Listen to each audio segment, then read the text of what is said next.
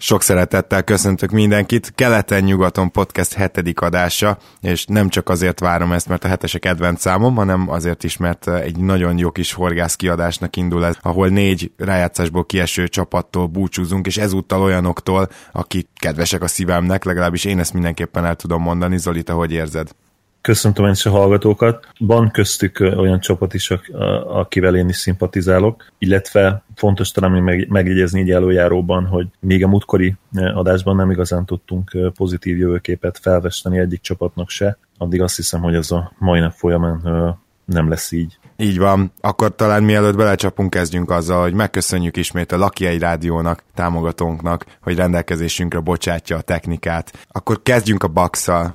Azért is egy picit, mert ugye egy Raptors drukkerként én végig szenvedtem ezt a 4-2-es Raptors győzelmet, és igazából sokan mondták, hogy kicsit beleláthatunk a jövő kosárlabdájába így a Bucks révén. Igazából azt kell, hogy mondjam, hogy amikor ők nagyon jól tudtak védekezni, az lenyűgöző volt, az elképesztő volt, és persze tegyük hozzá, hogy a Raptorsnak is voltak ilyen időszakai, de a Bucks igazából egy egészen különleges csapata az NBA-nek, és egyértelmű, hogy talán a legpozitívabb jövőképük nekik van a most kiesett gárdák közül. Szaniszló Csaba és Baska is említette ezt, amit ugye te is most szerintem amire utaltál, hogy miért lehetnek a jövő csapata. Ugye papíron ez a csapat tökéletesen megfelelő arra, hogy az új típusú NBA támadójátékot levédje, ami ugye pick and roll-ra épülő támadás főleg, és a Bucksnak ugye van, hát alsó hangon is 3, de inkább 4 vagy talán 5 olyan nyakig láb szuperatlétája, akik tényleg tulajdonképpen minden ellenfelen tudnak váltani, és ez lehet a kulcsa annak, főleg hogyha még megtanulnak még inkább együtt játszani, hogy megállítsák a ma már szinte teljesen standardnek tekinthető minőségi támadásokat abból a szempontból, hogy a csapatok nagy része vagy egy jó tripla lehetőséget ki tud alakítani, vagy ugye mennek és támadják a gyűrűt. És ez azt eredményezi, hogy nagyon-nagyon hatékonyak a támadó egységek a mai NBA-ben. Így van, egyébként azt is tegyük hozzá, hogy a szabályok is abszolút a támadókat segítik, és ezzel nincsen semmi baj, pont ilyenkor szerintem nagy kihívás, és ilyenkor nagyon jól látni, hogy egy ilyen védekezés kialakul. Kezdjük szerintem akkor a fejétől. Úgymond, tehát mi az, ami ebben Jason Kiddnek a büszkesége? Mert úgy érzem, hogy ez a csapat az ilyen elképesztő hullámzásokon ment át. Ha évről évre nézzük, akkor is ugye volt egy jó évük, aztán meglepetésre kimaradtak a rájátszásból, aztán jött ez az év, amikor bekerültek. De ha csak ezt az évet nézzük, akkor is, hogy viszonylag jól kezdtek, aztán ilyen 10-ből 7-szer kikaptak, nagyon rossz sorozatuk volt, teljesen kiestek a rájátszás képből, és aztán Middletonnal ugye jól fejezték be, erre majd biztosan ki is fogunk térni. De valahogy, mintha Kidd is együtt hullámozna ezzel a csapattal, nyilván egy fiatal csapatnál nagyon nehéz azért a konzisztenciát megtanítani, de én nem tudom, hogy feltétlenül Kiddnek a zsenialitása az, hogy már látszik nyomokban az, hogy mit tud majd a jövőben a Bucks ebbe a védekezésbe, inkább, mint hogyha a GM és a draftolások, és ahogy megszerezték ezeket a játékosokat, azt tartom zseniálisabbnak inkább.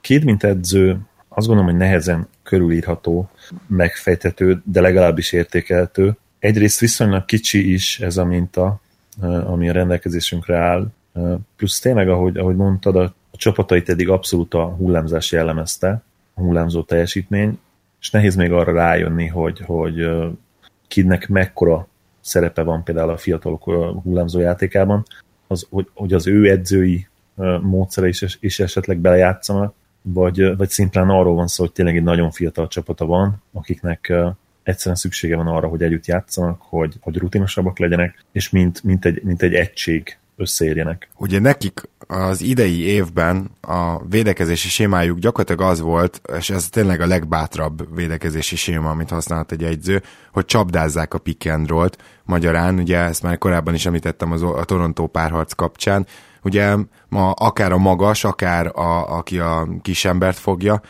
klasszikus pick and roll esetén, mind a kettő kimegy a labdásra, mind a kettő letámadja, tehát ott lekettőzik, és megpróbálják levédeni nyilván akkor azt a passávot is, amit egyenesen keletkezik a pikket adó embernek azt a passávját. lehet, hogy ez egy nagyon agresszív és nagyon jónak tűnő taktika, de tegyük hozzá, hogy hótversenyben 17., tehát akkor mondjuk úgy, hogy 17-19. a Bucks védekezésben az alapszakasz tekintve. Azért nem teljes ez a kép, és akkor itt majd átélhetünk Middletonra, mert a Parker féle Bucks az inkább támadó csapat volt, nem tudtak igazán jól védekezni. Parker az igazság, hogy még mindig hatalmas lyuk védekezésben, és aztán ő megsérült, és jött Middleton a kezdőbe, ő viszont egy kategóriát emelt gyakorlatilag az egész Buckson hátrafelé. Egyértelmű.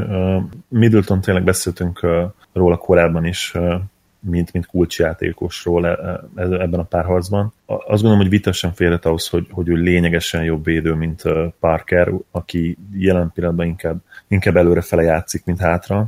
És azt gondolom, hogy főként az ő visszatérése játszott szerepet abban. Az egész szezon része, ugye említetted, hogy 17-ek voltak védekező hatékonyságban, viszont az utolsó pár hétben ennél lényegesen előrébb voltak, és ez választ ad arra is, hogy miért tudtak egy olyan, majdnem az egész szezonban elit támadó gépezetet megállítani, mint amilyen a Raptors volt idén. És hát Middletonról még talán annyit azért érdemes tudni, hogy azért nem akárhogy tért vissza, egy olyan sérülésből ráadásul, hogy neki konkrétan leszakadt a csontról azt hiszem combizma, vagy combjában a hajlítóizom. Ez nagyon ritka, hogy ez ennyire leszakadjon, és ugye azt mondták, hogy egész évben nem jön. Ahhoz képest visszatért, említettük, hogy védekezésben nagyon meglátszott a csapatán, de ez nem semmi, hogy emellett egyébként egy gyenge 43,3%-kal triplázott idén. 88%-kal dobta a büntetőket, és 45%-kal dobott egyébként mezőnyből. Hát mondjuk, maradjunk annyiban, hogy ez úgy elég hatékony támadásban. Igen, és több zseniális meccs is volt egyébként ebben a párharcban. Most gyorsan meg fogom nézni a game logokat. Egyébként az ESPN-nek van egy ilyen funkció, hogyha beírjátok, hogy a játékosotok nevét, akit meg akartok nézni, és mögé, hogy game logs, akkor nagyon szépen kiadja az utolsó meccseket. Igen, hát volt neki egy olyan meccs, ahol 8 mezőnygolt ért el 15 kísérletből, 20 pontot berakott a közösbe, és egyébként pont azon a meccsen csak 1/4 volt triplából, viszont volt egy 3/3 triplás meccs, ahol 14 mezőnykísérletből 6-ot dobott be, és összességében ebben a párharcban átlagolt 14,5 pontot, tehát 15 pontot kerekítsünk fel matematika szabályi szerint, 5 lepattanót, és ami meglepetés volt számomra, hogy 5,3 asszisztot is. Tehát akkor itt most nézzük meg azt, hogy amit ugye említettem, az alapszakasznak a statisztikái, az 3,4 assziszt és 4,2 lepattanó, 14,7 pont. Gyakorlatilag még fölül is múlta. Talán dobásban nem, tehát annyira nem dobott jól, de nyilván egy nagyon jól védekező csapat ellen játszott ő is. Kicsit úgy is tűnik, hogy őre lehet számítani egy playoff párharc során is, de nem ez a legviccesebb benne, nem az, hogy 15,2 milliót keres, jövőre 14,1-et, aztán 13 milliót 2018-19-ben. Akkorra az a szerződés nevetségtárgya lesz. Pontosan, és ugye beszéltünk a Blazersról az előző adásban. Ezt a szerződést akkor tudjuk igazán a helyén kezelni, hogyha például megnézzük visszatérünk a Blazers játékosainak a szerződésére, ahol egy Turner ugye 17-18 millió körül fog keresni jövőre, illetve egy Crab, aki szintén azt hiszem, hogy 18 fél, az a 16. Hát igen. És azt hiszem nem férhet kétség hozzá, hogy a Middleton hát nem is csak egy szinttel, de inkább 2 szinttel jobb játékos, mint az említettek. Így van. És akkor aki még gyakorlatilag nála is magasabban helyezkedik el a Bucksnak a packing orderjében, az a Giannis Antetokounmpo, aki igazából erre az évre egészen félelmeteset fejlődött. Nagyon sokan beszéltek róla, úgyhogy inkább a különlegességeket szeretném megemlíteni, mert azt mindenki láthatja, hogy gyakorlatilag azt, hogy a támadást kezdeményezze, azt teljesen át tudta venni. Rengetegen vontak párhuzamot már LeBronnal, és ugye mi se tudunk más tenni, mert valóban a korai LeBron gyakorlatilag ezekből a betörésekből élt, abból tudott akár asszisztokat is kiosztani. Antetokounmpo is ezt csinálja, és egyik se tudott dobni, tehát se LeBron, se Antetokounmpo most. Úgyhogy ha emellett a párhuzam mellett mennénk, akkor szerinted nagyjából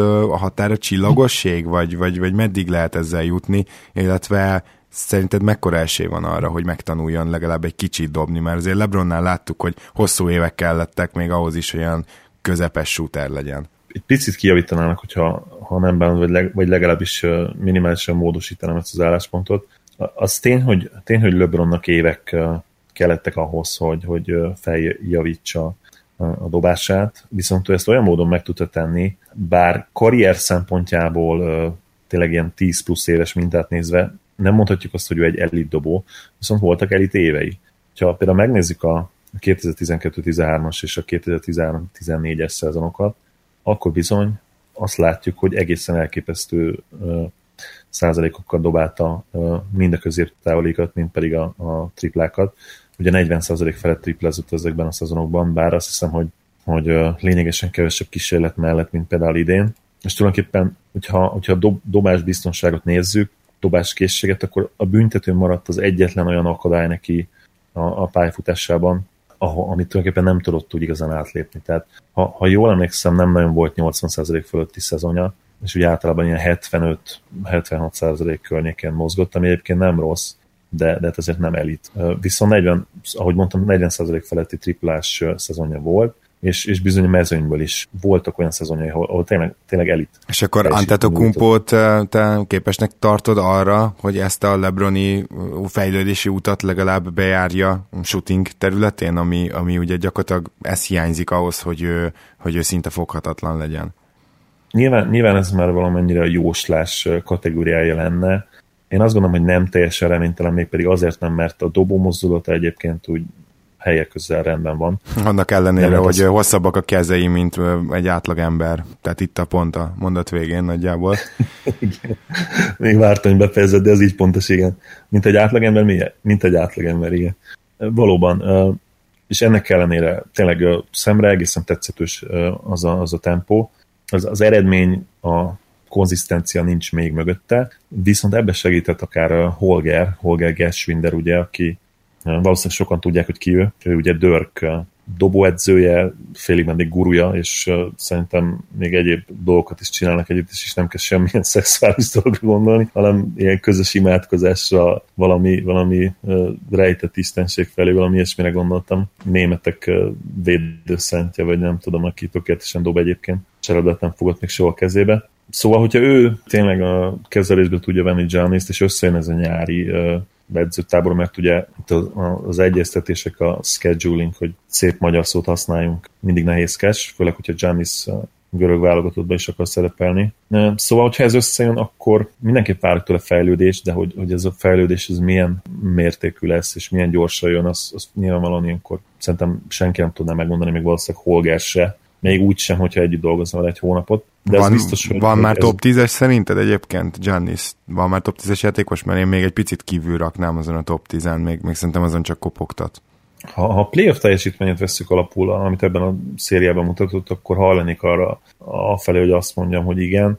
Egyébként valószínűleg még épp, hogy talán kívül van, de az biztos, hogy legrosszabb esetben is dörömböl az ajtón. És egyébként a másik, ami miatt nagyon biztató most Milwaukee drukkernek lenni, az, hogy milyen jó újoncaik vannak. És mind Thon Maker, mind Malcolm Brogdon egy fantasztikus ívet futott be ebben az évben. Gyakorlatilag mind a ketten egyre jobbak lettek, és nagyon látszik az, hogy bizony ez a két ember a jövő boxában fontos szerepet játszhat, és szerencsére mind a kettő még nagyon-nagyon olcsón, nagyon-nagyon sokáig ott lesz. Róluk igazából olyan érzésem volt végig például itt a párharcban a Raptorzzal, hogy első évben ezt tudják, bár Brogdonnak szerintem nincs akkora fejlődési potenciája már, mint Makernek, és éppen ezért Brogdon most jobb is, mint Maker, de hogyha ők ezt tudják védekezésben elsősorban, és ennyire értik már a védekezést atletikusak, akkor ez nagyon-nagyon veszélyes lesz ez a csapat, mert a Bucksnak igazából belülről kell fejlődnie.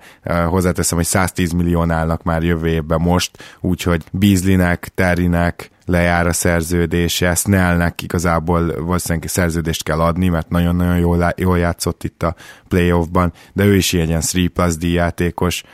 Úgyhogy mindezeket összevéve azt kell mondjam, hogy nagyon biztató a jövőkép. Erősíts meg, vagy cáfolj, de szerintem az egyetlen egy igazi ilyen súly náluk az, hogy Hansonnak még 11 milliót fizetnek jövőre is, és aztán meg 10-et, aztán meg 9-et. Egyetértek, a Hanson szerződés semmiképpen nem segít.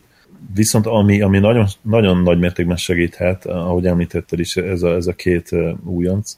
Annak ellenére is egyébként, hogy Brogdon nem hogy öreg rookie, de gyakorlatilag már senior rookie-nek számít. Ugye 25 éves lesz idén decemberben, amit így gyenge matek képességeimmel se feltétlenül tudom, hogy ez hogy hozott össze, de az minimum, hogy egy redshirt szezon benne volt, de még lehet, hogy szerintem egy évet hátitáskával mászkált középiskola és egyetem között való Olaszországban. Minden esetre azért nála is az volt szerintem az első rangú szempont, hogy be tudja dobni a triplákat, ő sem egy igazi irányító, tehát ő egy ilyen George Hill light, hogy így mondjam, Brogdon, szerintem így lehet elképzelni, viszont Thon Makernek a lábmunkája, a gyorsasága ezzel a magassággal, az egy nagyon-nagyon ritka párosítás. Konkrétan irányítókra, nem azt mondom, hogy egy az egybe rá lehet rakni, de ha rávált, akkor tudja velük tartani a lépést.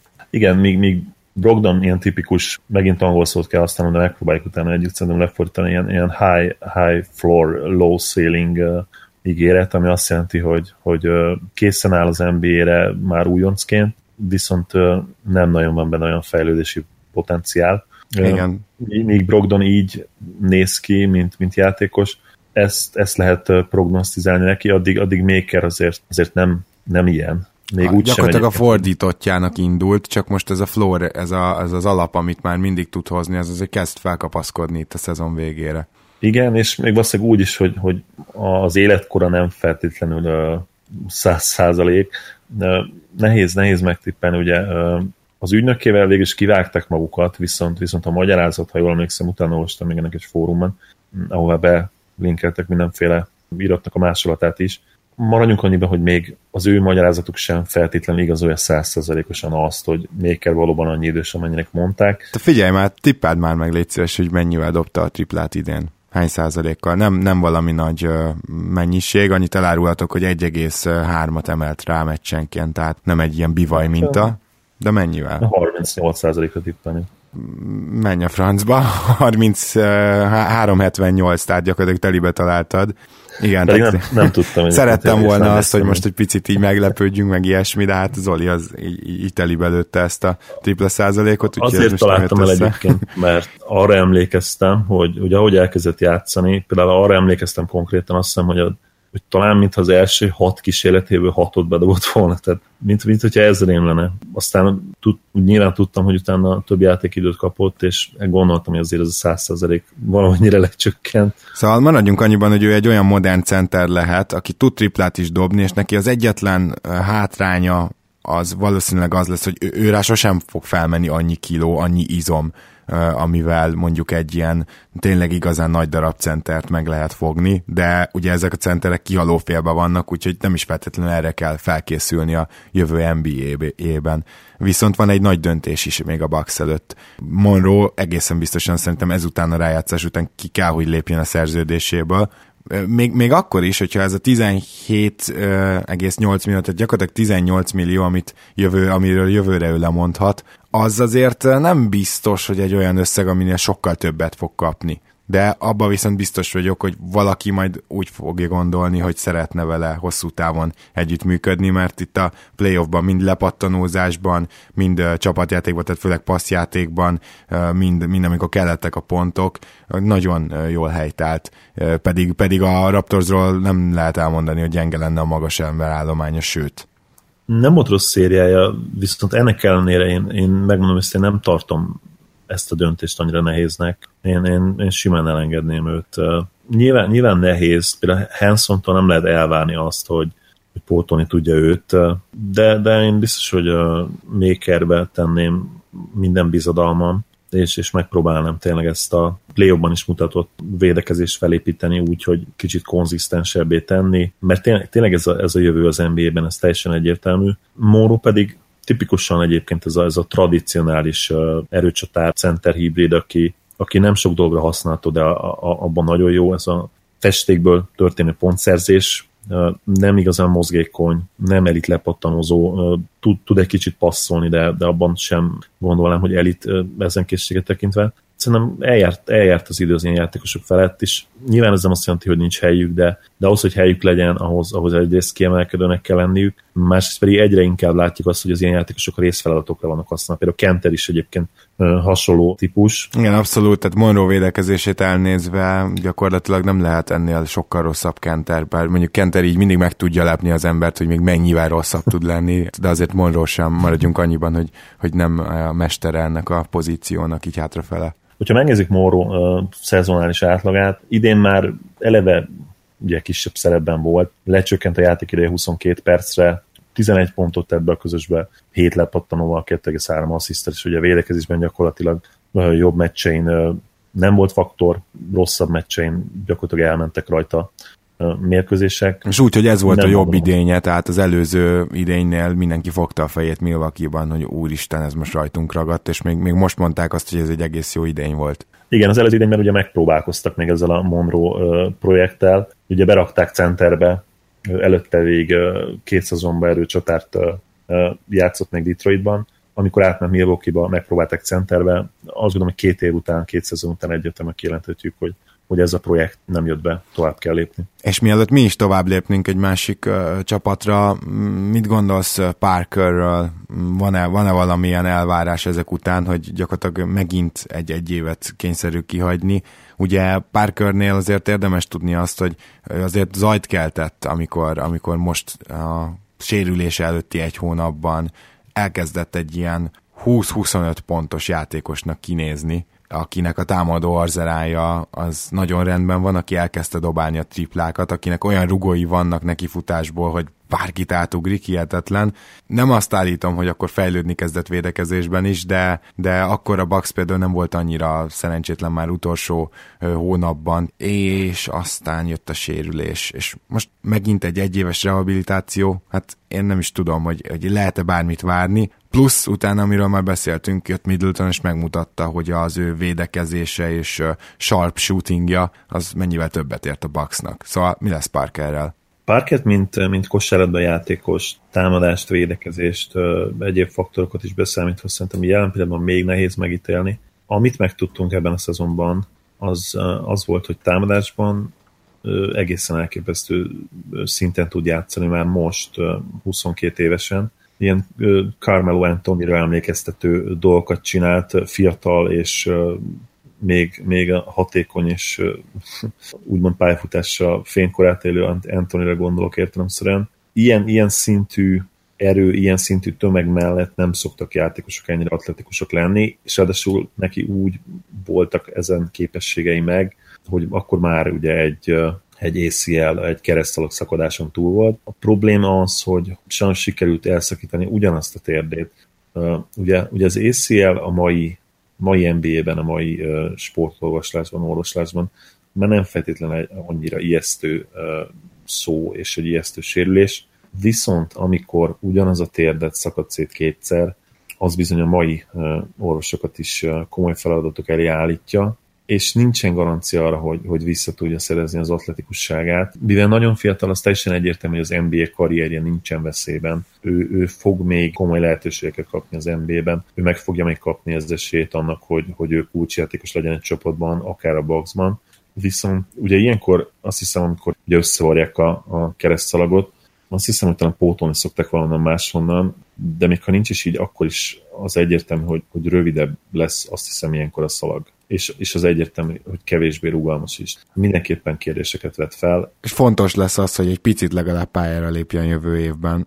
Már ugye attól is féltek, hogy egyáltalán nem lép pályára, de szerintem fontos lesz a Bucksnak egy ilyen megítélés szempontjából, hogy merre tovább vele kapcsolatban. Nem biztos az, hogy ebben ő partner lesz, vagy akár az ügynöke partner lesz, mert ha jól emlékszem, mintha a jövő év után lenne ő talán lejáró, vagy a jövő évben. Hát ugye jövő évig még van garantált szerződése, és utána pedig még van rá egy csapatopció, tehát azért... Igen, talán nem annyira sürgős helyzet. Viszont nézzük meg, hogy a Memphis Grizzliesnél mit lehet tudni. Nagyon érdekes, hogy ugye Fizdale-lel vártak neki ennek az évnek, és Nem pontosan tudtuk, hogy vele mi lesz, de a vezetőség az ezt a grit and grind vonalat, ezt így akarja is, meg nem is legalábbis. Nekem ez a benyomásom, mert ugye úgy próbálnak igazolni azért Gasol és Conley köré, hogy legyen időnként némi shooting, vagy legalább megpróbálkoznak vele, ugye a Parsons igazolás, amiről majd muszáj lesz beszélnünk, úgymond sajnos, az is ezt célozta. Tehát, hogy legyen azért egy kis tripla eső, fel tudják gyorsítani, de ugyanakkor azért egy védekező egyzőt hoztak megint, tehát Fizdale a Miaminak a védelméért volt felelős, és semmi sem változott igazából. Kicsi változások vannak, de csak nyilván, ha meg kéne tippelned, hogy a Memphis támadásban a tabella első vagy a második felében keresendő, akkor gondolom te is azt mondanád, hogy a második felében. Egyértelműen. Igen, viszont a védekezésben vajon hanyadikok lehetnek? Top 5. Ja, igazából top 7, ugye beszéltünk korábban róla, hogy az utolsó pillanatban kicsúsztak, meg voltak ők harmadikak is, most egy kicsit más táblázatot nézek, mert most a Hollinger-féle offensive efficiency-t nézem. Ma az NBA-n nézi az ember, akkor kicsit más statisztikákat kap, de egyik sem hazudik, és megint csak egy baromi jól védekező csapat, aki a Conley Gasol pick and roll-ra felépített egy újabb szezont, ami annyira zseniális egyébként ez a pick and roll. Kicsit nekem a Dirkkel való pick and rollok jutnak néha eszembe. Még akkor is, hogyha a Marcusol azért nem olyan támadójátékos, mint a fénykorában Nowitzki természetesen, de egyébként ahogy ezeket a pick and rollokat meg tudják oldani, amilyen tökéletes zárásokat ad Gasol, és ahogy lemozog és kimozog ezekből, az tanítani való, azt nagyjából Nowitzki szintjén van. És Conley pedig egy nagyon-nagyon jó pick and roll irányító, tehát ő is nagyon jól tudja ezeket a helyzeteket kezelni.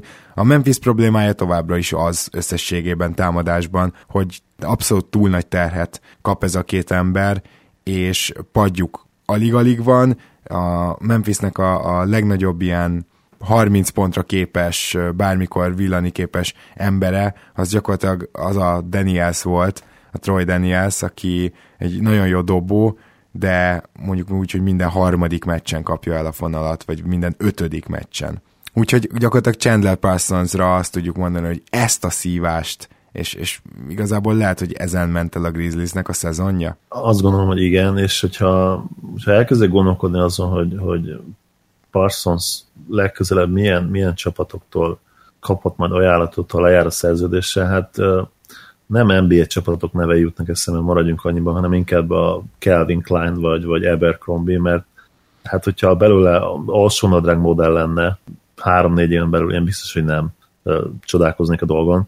Ugyanis az elmúlt három, de mindenképp 2 éve hát gyakorlatilag értékelhetetlen. Tehát tavaly mondjuk volt kb. 3-4 kimagasló hete, amikor tényleg kezdett formába lendülni a Mavs-ben, és gyakorlatilag emiatt kapta meg ezt a max szerződést a Grizzlies-től, kizárólag szerintem emiatt a 3-4 hét miatt.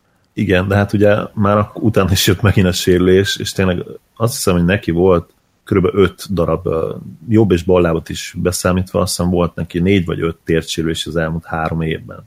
Nagyon sok, igen, nagyon sok, és nem is tudom, hogy mondjuk a Grizzlies helyében mit csináltam volna nyáron, mert bevallom őszintén, hogyha megnézem azt a Parsons-t, aki nem csak, hogy régen volt, hanem még ebbe a nagyon biztató 3-4 hétbe Dallasban, akkor azt mondom, hogy az minden, ami a Grizzliesnek kellett. Kellett nekik egy második ball handler, egy második gyakorlatilag külső irányító, na, kitaláltam magyarul, most mondd meg. És ugye kellett nekik egy jó sharpshooter, egy jó triplázó, és kellett nekik valaki, aki egyébként úgy méretben ott van, hogy esetleg ilyen small ball fort is tudjon játszani, és ez mind Parsons. Tehát ő ezt tudja, ez az, amiben ő erős, a Grizzliesnek ez kellett, és nyilvánvalóan kockázatos volt a sérülése miatt, de teljesen esélytelen lett volna a Memphisnek bárki mást leigazolni. Nem is vagyok benne biztos, hogyha mondjuk Parsons nem jön össze, lehet, hogy ők is Turnerre mennek rá, akkor lehet még rosszabbul jártak volna. De legalábbis sokkal jobban nem, az egyértelmű. Mert Turner bár egészséges volt, de hát sok minden nem tudott hozzátenni ez a szezonhoz. Hogyha említetted Daniels, hogy minden harmadik meccsén, akkor hát Turner szerintem ez minden 5. vagy 8. meccsén igaz. Viszont kiváló humorérzéke van egyébként, tehát nem annyira jó kosárlabdázó, de meccs után interjúkban mindenképpen hozza magát. Parsonsnál pedig ezt nem róla mondhatjuk el, hanem a Memphis drukkerekről, nem tudom, hogy eljutott-e hozzád az, amikor látták Parsons már, azt hiszem, hogy vége volt a szezonjának, tehát ez egy, nagyjából egy hónappal az alapszakasz vége előtt sétáltott, hát vagy a Memphis-i reptéren, de az is lehet, hogy a csarnokban, és akkor oda jött két srác így fotózkodni. Mielőtt az, aki a fotót készítette, megnyomta volna a gombot, egy ilyet benyögött az egyik, hogy "Say I ruined the Grizzlies season." Tehát igen, láttam ezt, majd a kommentekbe ott hagyjuk a linket, annak, aki még nem látta, hát egészen zseniális jelenet volt, és ugye Parsons válaszol is, ami azt mondta, hogy "Say what?" Igen, tehát... Say again, valami ilyesmit mondott, és hát mellé ez a nem igazán... mellé ez az arc, ami... Igen, kicsit meg volt lepődve azért. Jó néven, de hát kivette volna jó néven a helyében. Egyébként azt hiszem, hogy volt neki vagy egy blogposztja, vagy egy interjúja valamelyik online kosárlabda magazinnal, ahol egyébként egészen önkritikusan bevallotta mindezt, és ugye volt egy olyan nyilatkozat is, hogy I suck, tehát így röviden is tömören összefoglalta, hogy mi a helyzet, és még visszamenőleg Cubant is úgymond hát vállon veregette a döntésért, és bevallotta, hogy igen, hát ez tulajdonképpen az idő téged igazolt, barátom, ez volt a jó döntés.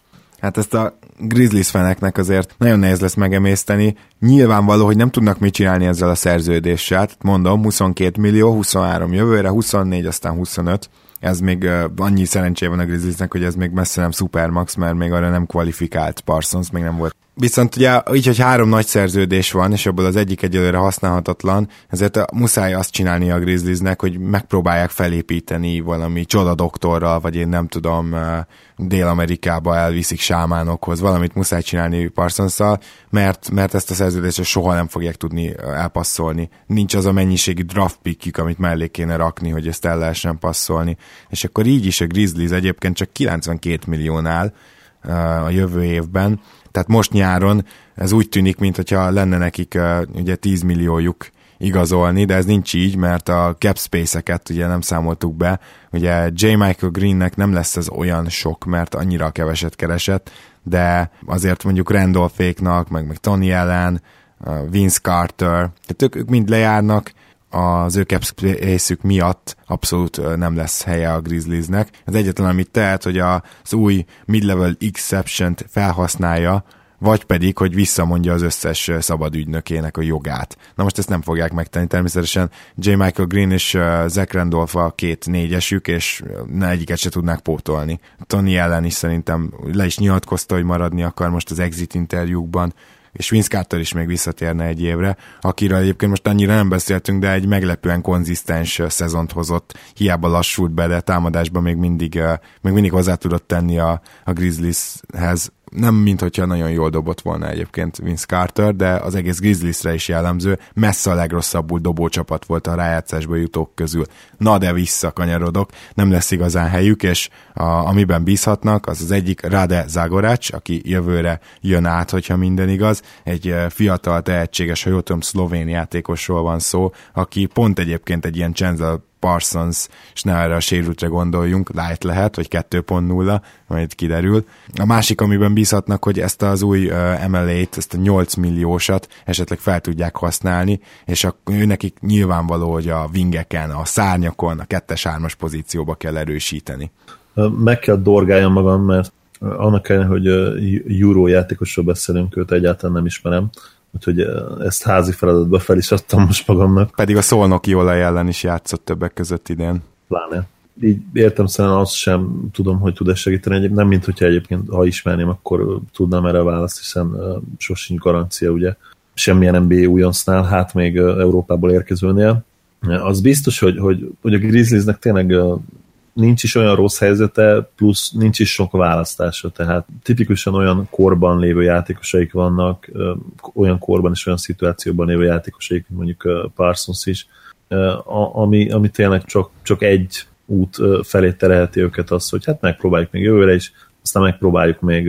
2 év múlva is. 2 év múlva is, igen. Igen, tehát ez a 2 év, ez még pont ebben fog eltelni, és bevallom őszintén, hogy a Grizzlies től azért én nem lepődtem volna meg idén, hogyha kicsit jobban kijön a lépés, és mondjuk egy ilyen Jazz Clippers kategóriájában vannak, de ugye sokáig ezt teljesen játszott. Aztán ez egy hihetetlen csapat ilyen szempontból, a nyugat Chicagója, hogy így fogalmazzak. Olyan gyenge gárdáktól, tankoló gárdáktól tudnak kikapni, amikor mindenki fogja a fejét, ugye, amikor lejön a pályáról, mert se a ellenfélnek nem jó, hogy nyert, se a Grizzliesnek nem jó, hogy vesztett, és miközben meg egyébként kifejezetten jók a rangadókon. Idén ez főleg a szezon első felében volt jellemző, hogy már gyakorlatilag mindenkivel szemben, még a Golden State-tel szemben is vezettek az első rangadóikat, Houstont is megverték, mikor először találkoztak velük, tehát gyakorlatilag mindenkit, aki szembe jött, el tudtak verni, és ez tényleg egy olyan csapat, szerintem bebizonyított a rájátszásba is, hogy valójában mindenre képes, csak az nincs meg már, vagy még, ki tudja, nem tudom, hogy ezt konzisztensen hozzák, és amikor nekem a Grizzlies legközelebb volt a nagyon top csapathoz, és ezt már korábban is említettem, a 2015-ös Warriors bajnoki cím, amikor igazából az egyetlen olyan csapatnak tekintem a Grizzlies-t, aki igazán megizzasztotta azt a Warriors-t, és lehet, hogy annak kellett volna lenni az ő évüknek, nem sikerült, nem hiszem, hogy a következő 2 évben itt a 4.-5. helynél bármikor is feljebb tudnak mászni, de szerintem nekik ez jó, ott vannak kispiacként folyamatosan a playoffban, az NBA körforgásában, egy jó winning culture-nek számítanak, igazából mindenki elégedett. Igen, én is nehezen tudom elképzelni azt, hogy feljebb tudnak lépni, tulajdonképpen 2, vagy inkább az a 2, inkább egy potenciális opció a feljebb lépésre, ugye Parsons egészségi állapota, hogyha az megoldódik, akkor esetleg. Emellett még talán Brandon Wright-ot lehetne kicsit többet használni, de ő is az igazság, hogy főleg részfeladatokra alkalmas, ő mindig magas a per statisztikája, mindig kiválóan dob a mezőnyből, de nem lehet őt 30 percekre játszatni, az igazság. Arról nem is beszélve, hogy mennyire sérülékeny, és ugye Davis pedig, aki idén draftoltak, és akit sokkal előrébb vártak a drafton, aztán nagyon a végén kelt el, azért juthatott a Grizzlieshez, azt hiszem a második kör első draftjaként, ő pedig még nagyon nyers, azért az a finom megfogalmazása, tehát azért nem tudják Brandon Wright-ot pótolni.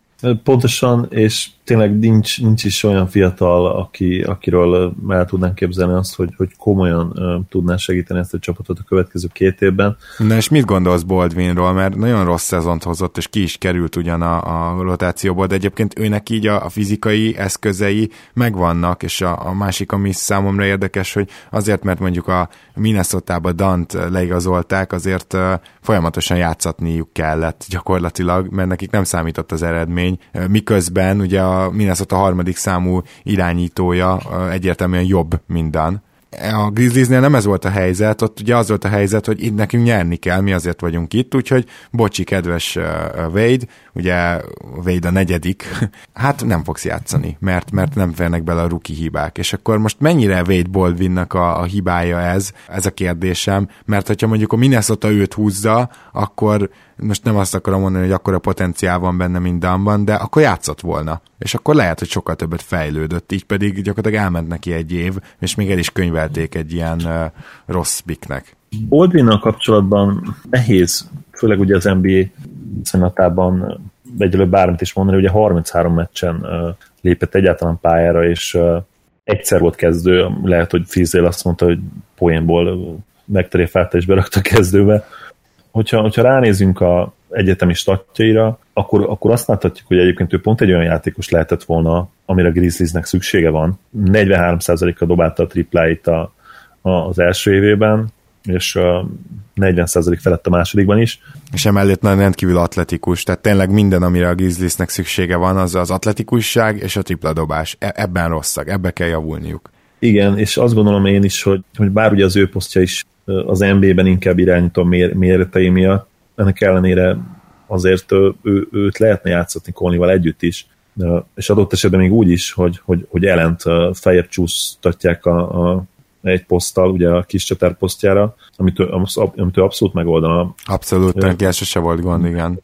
Mind a 2 wing pozícióban, egy lyuk támadásban, és mind a 2 wing pozícióban elit védekezésben, szóval neki mindegy, igen. Fizdale ennek ellenére nem adott neki esélyt, talán jövőre. És akkor tudunk majd szerintem véleményt mondani Baldwinról, mert tényleg ebben a szezonban gyakorlatilag minimális lehetőséget kapott. Tehát meccsenként 12 percet, de hát ugye összesen játszott csak 33 meccsen, nyilván volt egy csomó DNP-je is, nem lehet addig értékelni őt, amíg ténylegesen meg nem kapja a lehetőséget. És mindezt megnézve pedig azt mondhatjuk, hogy tényleg a Grizzliesnek gyakorlatilag le van írva ez az egész off-season előre. Az talán a kérdés majd, hogy JaMychal Greennek megadják-e az esetleges 12-15-18 milliós ajánlatokat, hogyha érkeznek, mert bőven benne van. Ugye egy fiatal tehetséges előcsatáról beszélünk, és az NBA-ben ez egy olyan kombináció, ami 15 milliónál kezdődhet akár.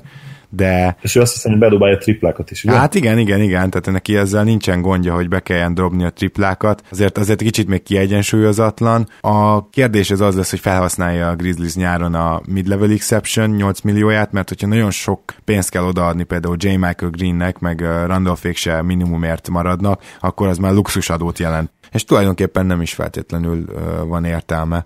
De hogyha találnak valaki olyat 8 millióért, aki azonnali erősítés, például mondjuk egy CJ Miles, akit nem hiszem, hogy annyiért aláír, vagy Gerard Green esetleg. Ő talán. Nehéz ötletelni, valamit majd alkotnia kell a Grizzlies menedzsmentnek. Mennyi lesz most az emelője? 8 millió körül? Igen, kicsit több, mint 8 évente. Mondjuk annyiért talán aláírna mondjuk egy Green, mert ez már majdnem 10. És akkor azért csak lenne egy atletikus, jól dobó, igaz, hogy inkonzisztens emberük, hát gyakorlatilag egy újabb Daniels, de azért Green egy kicsit jobb játékos összességében. Nincsenek olyan reális opciók tényleg, amelyek egyértelműen előre tudnak mozdítani ezt a csapatot, úgyhogy egyértelműen vagy kreatívkodni kell, és megpróbálni találni egy olyan európait, aki komoly segítség lehet, és akinek a fizetésigényeit simán tudják állni az NBA-ben. Egyébként nekem ez egy veszőparipám, tehát én biztos, hogy szétnéznék olyan európai veteránok között 28-30 év körüli embereknél, akiknek ugye a draftjaik nincsenek senkinél, azért bőven lehetne ilyen játékost találni. Nem nagyon teszik meg ezt az NBA csapatok, annak ellenére sem egyébként, hogy szerintem ilyen 3-4 millió dollárért is lehetnek komoly játékosokat igazolni, ugye európai fizetések azért, azt hiszem, hogy a legkomolyabb fizetések ilyen 6-7-8 millió dollár körül vannak talán. Van azért egy-két csapat, amelyik hajlamos egyébként erre, és egy Popovics tanítvány, tehát Budenholzer az Atlantába érkezés után egyből ezeket az európai játékosokat elkezdte figyelgetni, ugye érkezett is egy pár, idén is, és az első körben kiestek a playoffból, egy szerintem tehetségesebb Washingtontól kaptak ki, de nagyon megszorították őket, talán itt az utolsó mérkőzése kivétel. És ugye a Hawksnál rengeteg lehetőség van, tehát itt aztán dögivel van lehetőség, ugyanis Paul Millsap valószínűleg ki fog lépni ebből a szerződésből, és ott kell valószínűleg egy nagy döntést meghozni, hogy ez egy rendkívül középszerű csapat most. Szerintem ezt kijelenthetjük. Schröder, tegyük hozzá, hogy az egészen fantasztikusan játszott a playoffban, szerintem általános meglepetésre. Tehát az biztató. Neki jövőre indul amúgy a 15,5 milliós szerződése. Hogyha így játszik, akkor azt simán meg fogja szolgálni. Howardnak ugye még van 2 évig egy ilyen 23,5 milliós szerződése, amit kizárt, hogy meg tud szolgálni, de azért legalább abszolút nem egy pályán tartatatlan valaki még mindig, hanem egy jó lepattanózó, most már nem annyira jó védő, de még mindig nagy darab center. Én azt gondolom, hogy nem ezen fog állni vagy bukni a dolog, de az legelső döntés, hogy Millsapet megtartod-e a nyáron, vagy nem. Nehéz kérdés. Azt hiszem, most már tudják a hallgatók, vagy legalábbis sokan közülük, akik akár adott esetben hallgatták régebben a régi podcastünket is, amit ugye nem vele, talán még Danival csináltam, hogy én szinte minden ilyen szituációban a tankolás mellett döntenék, viszont ugye Howarddal fedélzeten nehéz. Tegyük fel, hogy mondjuk Budenholzerék belátják, hogy ebben nem lesz bajnoki esélyes csapat a következő 2-3 évben, és Millsap nem éri meg azt a mondjuk 5 évre szóló és bőven 100 millió feletti szerződést, amit nyilvánvalóan kapni fog, és azt hiszem lenne az 150 millió is. Igen, ahhoz lenne közelebb, én is azt gyanítom. Én egyértelműen nem adnám meg Millsapnak ezt a szerződést, annak ellenére sem, hogy a mai NBA-ben bizony már sokszor tényleg bele kell törődnöd ebbe, hogyha GM vagy csapattulajdonos, hogy ilyen szerződések fognak repkedni. Ennek ellenére sem adnám meg Millsapnak, ugye Millsap már 32 éves, jól emlékszem, Igen. Akkor 32 lesz, tehát most 31 még, de most komolyan, Millsapnek amúgy milyen lehetőségei lesznek? Ez azért nagyon vicces, mert hogyha arról az irányról indulnánk el, hogy ő vajon a hanyadik legjobb négyes az NBA-ben, akkor hát rendkívül elől lenne, maradjunk ennyiben. Lehet, hogy legelől. És viszont ki az, aki mondjuk bajnokcsapat vagy bajnokesélyes, szüksége lenne Millsapre, és meg tudja adni a pénzt, amit kér? A kérdés itt tényleg az, hogy Millsap ragaszkodik-e ahhoz, hogy kapjon egy 5 éves vagy 4 éves szerződést, ugye azt hiszem, hogy 5 évet talán csak a Hawks-tól kaphatna. Igen. Ha ragaszkodik ahhoz, hogy kapjon egy 4 éves max szerződést, bajnok esélyes biztos nem tudja leigazolni. Viszont akkor ki fogja ugye leigazolni? Hát ugye a Denver az egyik, aki nagyon nézegette már itt idén közben is. Mit gondolsz, például a Jokic-sal fantasztikus páros lennének, nem? Egyébként Jokic mellé nagyon jó fit lenne Millsap, viszont az utolsó hírek, amiket hallottam, arról szóltak, hogy a Nuggets meg akarja tartani Gallinárit is. És Felidet is vajon? Ja, egy Plumlit is. Aha, de akkor már nehéz.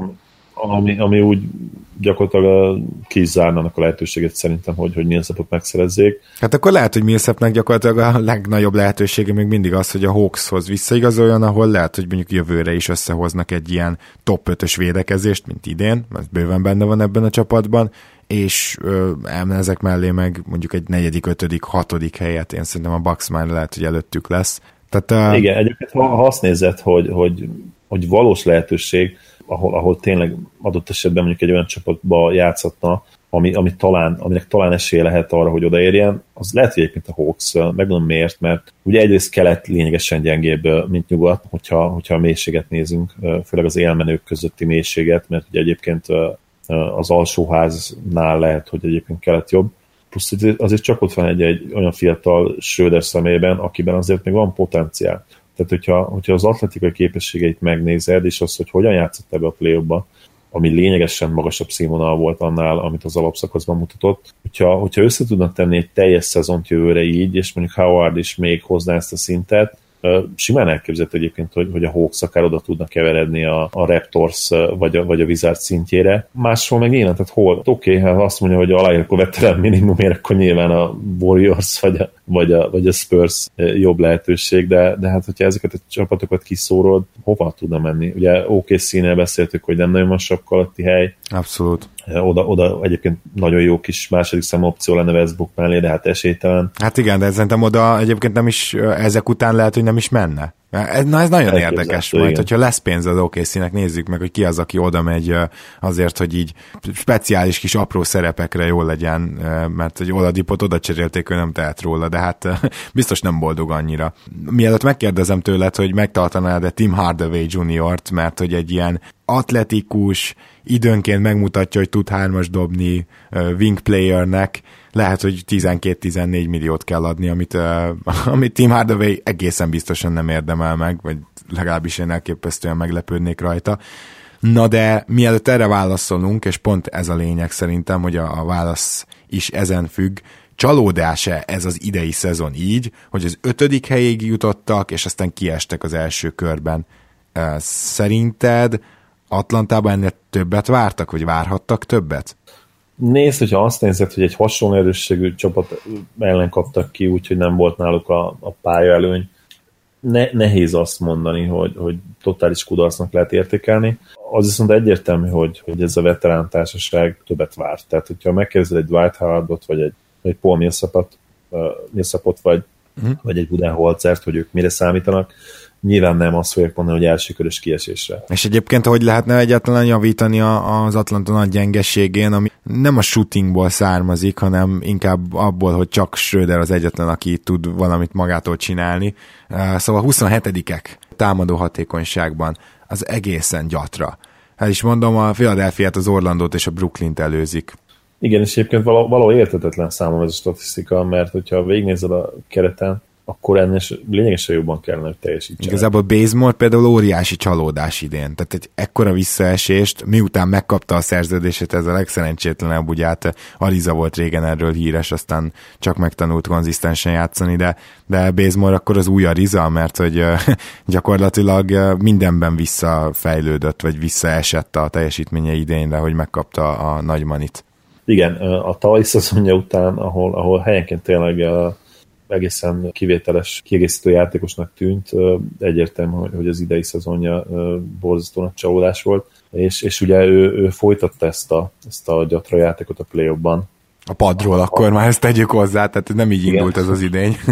Igen, addigra már a padról beszélve, ami ugye még rosszabb, mert ugye ez azt jelenti, hogy a cserék ellen sem sikerült javítani a százalékain.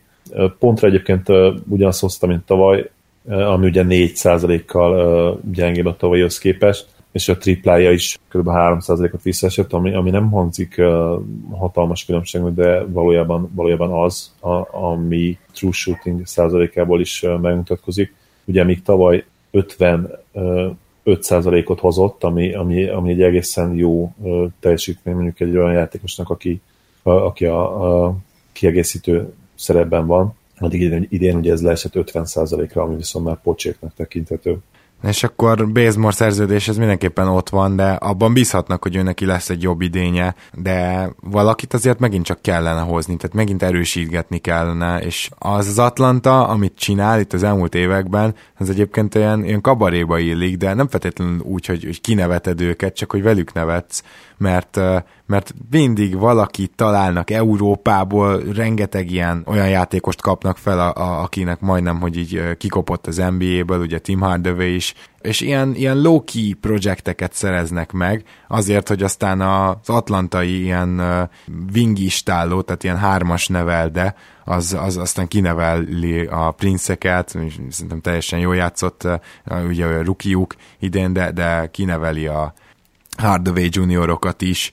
Összességében, hogyha még egy-kettő ilyen bejönne, tehát úgy igazán, például mondjuk most már nagyon-nagyon jót tenne nekik, hogyha kettes posztra tudnának egy ilyen megoldást találni, vagy Bazemore-t visszatenni, ki tudja, akkor lehet ebből valami. A másik megoldatlan kérdés náluk pedig ugye a tartalék irányító, José Cartleron, azért nem hiszem, hogy jövőre egy egész évre garancia lenne, vagy biztosíték, és sokan hiányolták, például magyar podcasteket is hallottam, hogy hiányolták Malcolm Delaney-t, de kettes posztra, hogyha tudnának egy olyan játékost igazolni, aki, hát hogy is mondjam, minőségileg azért feljebb van ezeknél az egyelőtt projekt embereknél, és egy csereirányítót, az nagyon fontos lenne. És hogy a csereirányító posztján viszont a Malcolm Delaney projekt az elvileg működnie kellett volna. Mindenki nagyon sokat várt ettől a sráctól, azt mondták, hogy az NBA-ben jó lehet. Most mondom, hogy miért került ki a rotációból. 36 percre vetítve sikerült neki 11 pontot szereznie, de hát ugye messze nem játszott ő 36 percet, tehát pontszerzésben igazából sokat nem tudott segíteni, különösen azért, mert 42%-kal dobott mezőnyből, és 23%-kal sikerült tripláznia. És akkor mindezek mellett még mindig 36 percre nézve 5,6 assziszta. Most egy cserejátékosról van szó, tehát ez az 5,6 assziszt, 36 perc, szerintem ez nem rossz. Ez azt jelenti, hogy ő kiosztott mondjuk valahol 2-3 assziszt között. De ugye az Atlantának a rendszere az nem annyira épül egy ilyen irányító, domináns irányítóra. Éppen ezért ennyi asszisztot kb. Minden Atlanta cserejátékos összehoz, hogyha a pályán hagyod. Most ez kis túlzással igaz, mert csak tovább kell passzolni az extra paszt, és akkor valaki bedobja ugye a Budenholzer féle rendszert. Aki egyszer látta, az egyrészt nem feledi, másrészt pontosan tudja, hogy miről beszélek. Úgyhogy nem igazán sikerült neki jól ez az év, és nem tudom, hogy akkor van-e innen vissza, vagy tovább az NBA-ben számára. Nehéz azt vizionálnom, ugye 27 éves játékosról beszélünk, hogy ő ennél már jobb teljesítményre lehet képes, és ugye az ő esetében a per 30-at számok, amiket említettél, és mint hogy ezt is említetted, hogy miért nem annyira relevánsak, ugye a meccsenként ennek még a felét sem töltötte pályán, ugye 17 percet. Amíg szerintem érdekesebb lehet, én Delaney-tól nem várok sokat, azért azt gondolom, hogy az NBA-ben még megragadhat, mert azért mégiscsak egy playoff csapat tagja volt, és azért 73 meccsen pályára lépett, illetve pályára lépett azért a playoffban is egy meccsen, bár sokat nem játszott. Ha jól nézem, akkor játszott összesen 3 percet. Az nem is rossz. Igen. Még a végén visszakerül itt a rotációba jövőre, csak figyelj. Szóval ezt a csereirányító dolgot azért lehet, hogy meg kell oldaniuk, ebben megegyezhetünk. meg, mert Hardaway Jr. bár kiváló szezont hozott, abban nyilvánvalóan egyetértetünk, hogy ő semmiképp nem tudja ezeket a feladatokat megoldani. Ellentétben a Fatterral ő tipikus dobóhátvéd, mind méreteit, mind habitusát, mind játékstílusát tekintve. Hogyha már ő megint szóba került, ugye kérdezte az előbb, hogy edzést adnék én neki, illetve megtartanánk-e. Én azt gondolom, hogy érdemes, viszont hogy milyen szerződést kell neki beajánlani, az érdekes. Ezt mindenképp kijelentetjük, hogy a Faterjánál jobban kereső játékos lesz, ugye. Úgyhogy egy olyan 5 kategóriával rosszabb játékos, úgy fog jobban keresni. Hát ez az idő. Igen. A Faternak 12 millió volt a legmagasabb szerződése, amit 2001-ben kapott meg a Heattől. És szerinted ezt kapásból fölül fogja valaki licitálni? Vagy ugye neki majd megadják a qualifying offert, és hogyha valaki nagyon rá licitál, akkor lesz az érdekes, mert szerintem az Atlanta egyébként önmagától 10 milliónál nem biztos, hogy többet ajánl be neki. Azt gondolom, hogy többet fog kapni, igen. Ha megnézzük az átlagait, az még önmagában nem feltétlenül érne 13-14 milliót, viszont azért ő még mindig csak 24 éves, elit méretei vannak a pozícióhoz. Ugye 6 inch magas, 198 centi tökéletes prototípikus magasság erre a pozícióra, és az idén csak berakott 15 pontot a közösbe, rapattanul, ami mondjuk semmi, azért egy dobó hátvédnek ennek picivel jobban kellene, hogy pattanozzon, és volt még 2,3 asszisztja. Hogyha per 36 számait megnézzük, az 19 pontra jön neki, 4 pattanóra felkerekítve, és 3 assziszt. Egy egész tűrhető kiegészítő. Kérdés az, hogy ugye ő milyen százalékkal tudott dobni ebbe a szezonban, mert azért maradhatott többent a kezdőcsapatba. Nem volt rossz, igen, tehát 57%-os TS-sel, ami egészen jó egyébként már egy kiegészítő embernek. Szóval ő, hogyha mondjuk párhuzamot vonunk, akkor szerintem egy Tyler Johnson elég jó párhuzam neki a Heatből. Ő egy picivel kisebb, de egyébként hasonló teljesítményre képesek, hasonlóan dobnak, hasonlóan tudnak előkészíteni, és szerintem a védőoldalon is körülbelül egy kaliberről beszéltünk, és ő, ha jól emlékszem, olyan évi 15 millió körül keres, ugye a Brooklyn nagyjából olyan. A jó öreg brooklyni, igen, rájánlás. Hát szerintem minden csapat így retteg, hogy a Brooklyn így megközelíti a saját restricted free agentjét, és akkor így lehet így el fogják zárni ilyen kerítésekkel. Hardaway Jr. egyébként korlátozott szabad ügynököz. Így van, igen, de neki most kell majd megadni szerintem. Akkor igen, Brooklyn, hello. Tipikusan az ilyen játékosokra szeretnek egyébként rálicitálni, akit van esélyük megszerezni, és van azért még egy upside is benne. Igen, tehát van esélyük túlfizetni, és úgy megszerezni. Ez talán pontos. Ilyen rookie talán nem nagyon van a Chicago Bullsnál, ha csak Michael Carter Williams-t nem vesszük ide, de nem hiszem, hogy ide vehetjük. Viszont a Bulls idén egy óriási mentéssel, és hát egy nagyon kedvező sorsolással a végén bejutott a rájátszásba, és igazából amikor nem kezdődött még el a Boston elleni párharc, akkor kicsit úgy voltam vele, hogy miért nincs ott a Miami, akit annyira megnéztem volna, ráadásul még ez a Waiters dolog is, hogy ő visszatérhetett volna elvileg a rájátszás első körében, tehát akkor azt a teljes Miamit nézhettük volna, amelyik ezt a nagy futást produkálta, de mégis a Bulls bebizonyította egészen váratlan módon azt, hogy fel tud támadni még Rondó, meg fel tud támadni még Wade valamennyire, és képzelem a Bulls drukkereket, ahogy így persze beleérték magukat, aztán Rondó ugye megsérült, jó, kikaptak, de hogy most mi lesz, hogyha erre azt fogják mondani Formanék, ugye a Chicago vezetése, hogy ha jó, hát ez a Rondó, ez kell, akkor ott megtartjuk. Akkor most a Chicago drukkerek szerinted örülni fognak ennek? Mert nem vagyok ebben teljesen biztos. Csak azt tudom tolmácsolni a saját gondolatémat, hogy én mit csinálnék. Hát én valószínűleg megkeresztém az első konnektort, letolnám a gatyámat, és belebrunyálnék. Akkor nem lennél annyira oda, hogy még egy idény Rondó, annak ellenére, hogy milyen jó volt a rájátszásban. Nem, hát nyilván 2 meccses mintától én még nem rohannék a falnak. Uh-huh. Az biztos, hogy ezt a verziót még annál is jobban utálnám, mintha azt mondaná a vezetőség, hogy jó, hát akkor menjünk neki még egyszer, építsünk egy kompetitív csapatot, ami szerintem kevés más csapatnál lenne ennyire hülye ötlet, mint a Bulls.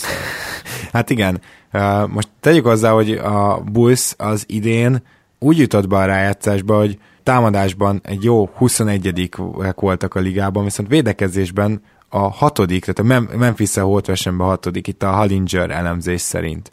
Mondom még egyszer, hogy az NBA.stat.com-on is hasonlóakat találnának a kedves hallgatóink. Ez a Bulls a védekezésével, illetve a lepattanózásával ki tudott emelkedni nagyjából a ligából, tehát nem volt ez egy olyan esélytelen csapat. Csak nem kéne kikapni a Brooklyntól, meg ugye ezt, amit a Memphisnél is mondtam, akkor ennyi erővel a Chicago is lehet mondjuk a keleti Memphis, hogy nem kéne kikapni a Philadelphiától, amikor éppen rájátszásért harcolunk. Tehát, hogy ezek nem ártanának. Egyébként nem tűnt annyira rossznak ez a csapat, és hogyha minden rendesen klappolna, ami valahogy esélytelen Chicagóban évek óta, akkor ez a gárda elképzelhető, hogy egy ilyen 6.-7. helyre még egy-két éven keresztül odaérhet.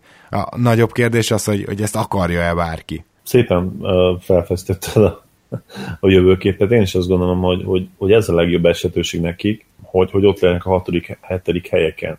Viszont van egy másik lehetőség is számukra, ha megnézzük a jövő évi szerződéseket, és azt, hogy milyen hosszú távú elkötelezettségeik vannak, és azt, hogy mekkora az összfizetésük, akkor azt kell mondjuk, hogy ők tökéletes tankoló csapat lehetnének jövőre.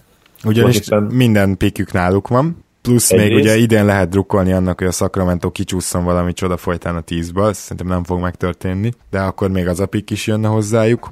Igen, és tulajdonképpen Butleren kívül, akinek egyébként rohadt jó szerződése van. Igen.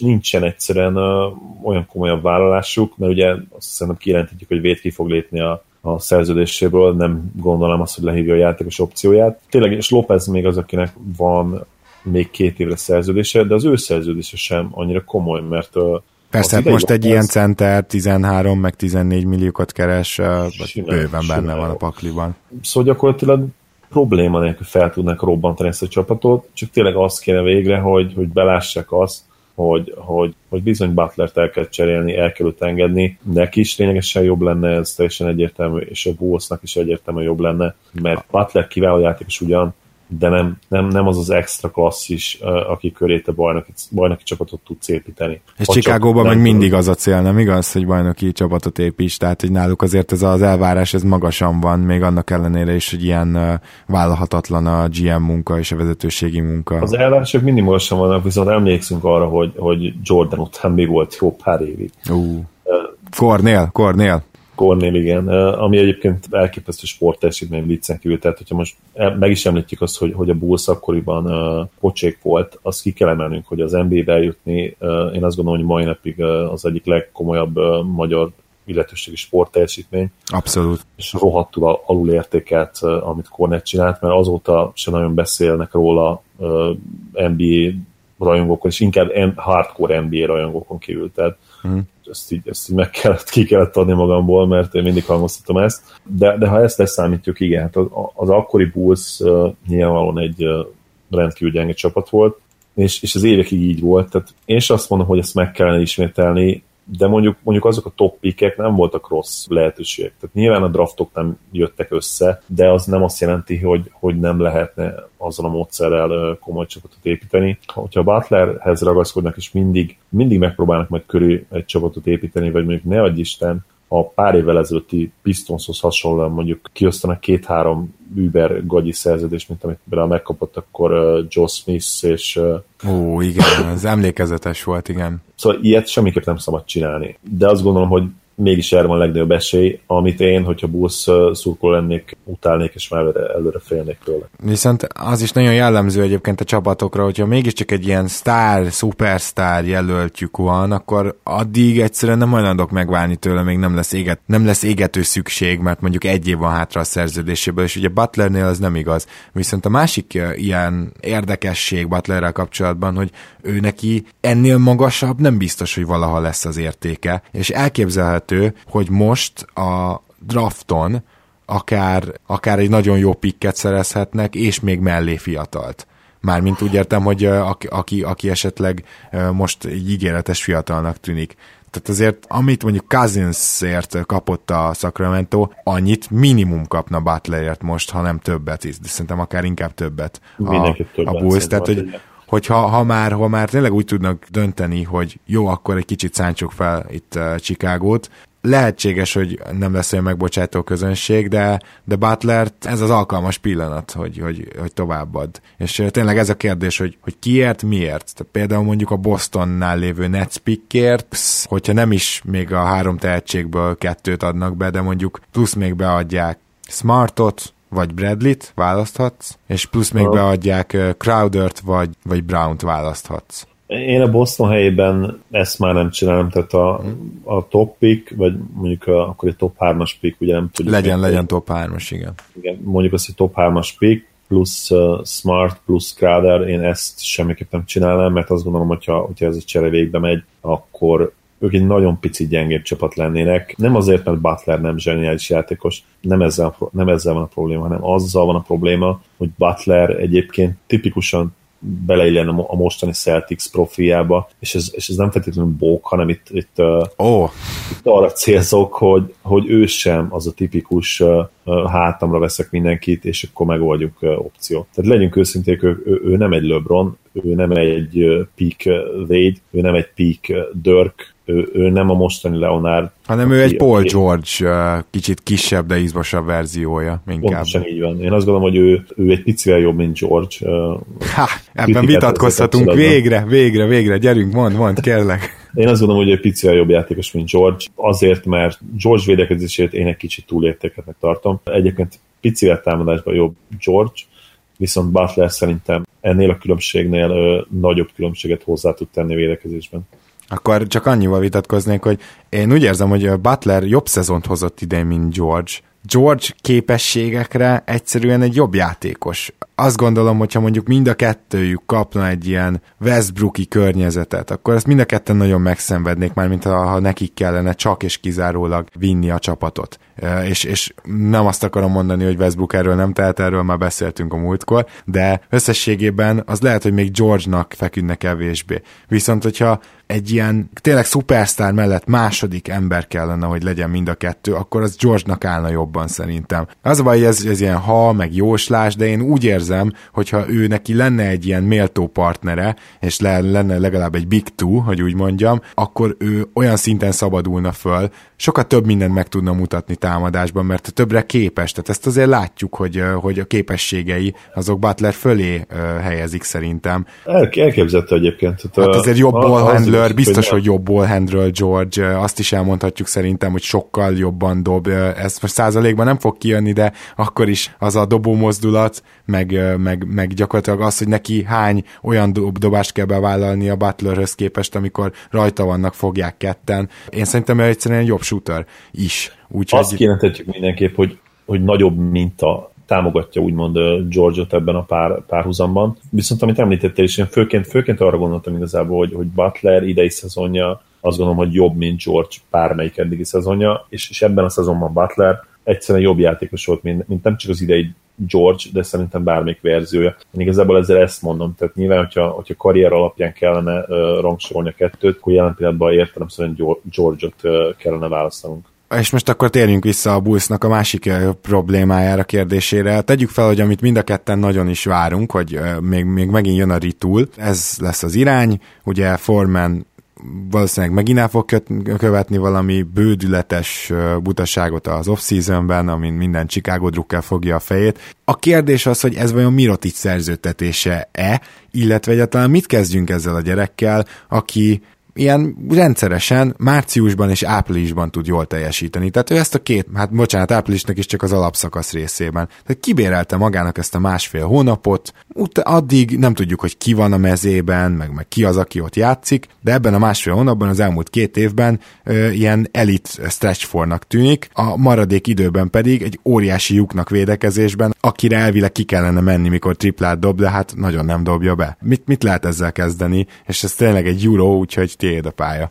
Mirotić-sal kapcsolatban nekem nagy elvárásaim voltak, minő meglepetés kb. Minden európai játékosra elmutatjuk ezt, aki elteszi az NBA-be a székhelyét, de vele kapcsolatban tényleg ez 68-an igaz volt, és azt gondoltam akkor, meg most is azt gondolom, hogy ezek az elvárások nem feltétlenül voltak irreálisak. Ő a Real Madridban nagyon sok dolgot mutatott, és ténylegesen Európa egyik legjobb játékosa volt, viszont az teljesen egyértelmű, hogy az NBA-ben megközelítőleg sem tudta azt a szintet hozni, és én bármennyire is fáj ezt kimondani, de én már leírtam.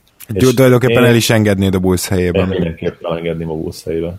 Szerinted miért lehet ez, hogy mindig a szezon végére érkezik meg neki a játéka? Tehát én nem is emlékszem ilyenre, csak mondjuk az elmúlt 4 év Paul Pierce-ét tudnám felhozni, hogy neki úgy kellett egy ilyen plusz fél év, amíg bealapozza magát, vagy nem tudom, és akkor ő már az alapszakasz végén már nagyon-nagyon jó volt, a régi önmagára emlékeztetett. Talán az idei évet már levehetjük, de az elmúlt években ez nagyjából igaz volt. Miroticsnak azért nincs ilyen mentsége, hogy 35 éves. Nincs, és megmondom őszintén, hogy nem is tudok választ szolgálni ezzel kapcsolatban. Nyilván lehet véletlen is, ugye nem beszéltünk még akkor hatalmas mintáról, azt hiszem, hogy ez a 4. szezonja az NBA-ben, és egyébként meg sem néztem a statokat, tehát lehet, hogy mondjuk ez így volt tavaly, és így volt idén, mondjuk lehet, hogy második évben nem így volt, ezt meg kéne nézni, de talán ez nem is annyira lényeges. Az sokkal inkább, hogy például idén sem tudta ezt a rájátszásban folytatni, tehát hogyha azt is veszik alapul, hogy oké, ő kiválóan lehozta ezt a rájátszás felvezető hónapot, ebből a play-ban megint mit sem tudott megmutatni. Egyébként az a vicces, hogy ő például garantáltan olyan, akivel több csapat is bepróbálkozik majd, hogyha a Bulls engedi a kezét, és itt most nem csak a szokásos, mindenhova be tudjuk dobni a Brooklynt, de én azt gondolom, hogy biztos meg benne, hogy lesz még bőven csapat, aki vele bepróbálkozik. Tehát nem tudta annyira leírni magát, szerintem még, hogy ne lássanak benne még mindig potenciált, még mindig lehetőséget, és ezek a másfél hónapos felvillanásai is olyanok, ami miatt én biztos vagyok benne, hogy valaki legalább egy 10-12 milliós szerződést évente oda fog rakni az orra elé. A másik pedig, amiről tegnap beszéltünk, ugye nem tegnap, hanem tegnap előtt Meyers Leonarddal kapcsolatban a Portlandből, hogy ő azért kapott 10 milliót, mert elvileg tud dobni, és semmi mást, és még igazából azt se. Azért Mirotic ennél jobb.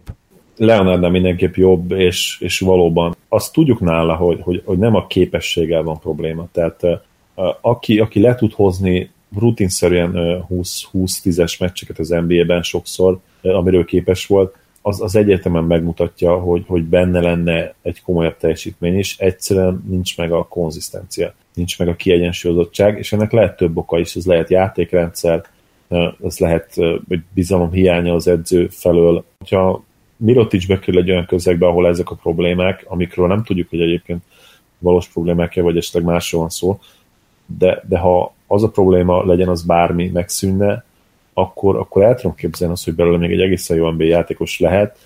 Azt viszont már kijelenthetjük, hogy belőle sztár soha nem lesz az NBA-ben. Én amikor ő az NBA-be jött, egy ilyen Tony Kukoc-szerű karriert vizionáltam.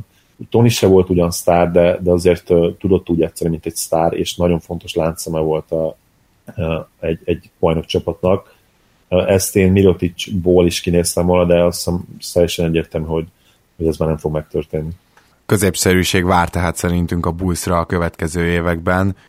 Az a baj, igen, hogy a középszerűség a legrosszabb az NBA-ben, és hogyha így lesz, akkor az a saját hibáiból lesz. Tehát ennél nyilvánvalóan sokkal jobb lenne, hogyha azt feltételezik, hogy ez lesz. Ennél sokkal jobb lenne az is, hogyha tényleg bocsékak lennének. Igen, és igazából így még Hoibergnél sem tud elválni a szaravíztől. Tehát, hogy még nála sem igazán tudod azt mondani, hogy most akkor ő elég jó egyző, vagy elég rossz egyző, mert nagyjából amire ez a keret képes, azt hozza. Egyébként én ettől függetlenül nem vele képzelném a hosszú távon a Bulls, de ez most teljesen mindegy, mert a vezetőség már többször is megerősítette őt, pedig mert követelték a távozását, még a nézőtéren is. Kíváncsi leszek ilyen szempontból, a Bullsnál lesz-e olyan változás, hogy ezt folyamatos hibázást, meg tényleg balfaszkodást, ezt egy nyárra abba tudják-e hagyni? Szerinted? Nehéz elképzelni róluk. Azt gondolom, hogy szükség lesz egy kis szerencsére is ahhoz, hogy találjanak mondjuk egy csiszolatlan gyémántot a drafton. Zipszer. Igen, egy hozzászóló játékost, akkor talán még egy-két szinttel feljebb tud lépni. Illetve nyilván segítene, hogyha a Kings kibukna a top 10-ből. Hát igen, az elég sokat. Nekünk pedig azt fog segíteni, hogyha ezt az ismét maratoninak tűnő podcastet szép lassan lezárjuk. Kedves hallgatók, nagyon szépen köszönjük, hogy itt voltatok velünk, és együtt elbúcsúztattuk ezt a 4 csapatot, és természetesen, hogyha esetleg ki talál végre esni akár a Jazz, akár a Clippers, mert hogy ugye ők még azután fognak kiesni, hogy már egy második körös csata lemegy az első meccse, akkor majd a másik gárdáról is beszélünk természetesen, a kieső gárdáról, valamint azért a második kört is szeretnénk bearangozni, úgyhogy hétfőn vagy kedden mindenképpen találkozunk. Sziasztok! Köszönjük a figyelmeteket, sziasztok! Ha más podcastekre is kíváncsi vagy, hallgassd meg a Béton műsor ajánlóját. El tudod képzelni, hogy a podcastet, amit éppen most hallgattál, fél év múlva már a mesterséges intelligencia generálja? Mi sem. De ha érdekel, eljött-e már a gépek lázadása? Hallgass bele az Embertelen Podcastbe. Orsós Lajos vagyok, a műsor házigazdája. Egyelőre még élőben. Egyelőre. Fedezzük fel együtt, hogyan ismerkedik, randizik, mesél és vitatkozik Betty és Péter. Két teljesen mesterséges intelligencia. Lajos, a podcast címét mond még egyszer, léci. Oké. Okay. Embertelen Podcast. Ez a műsor a Béton közösség tagja.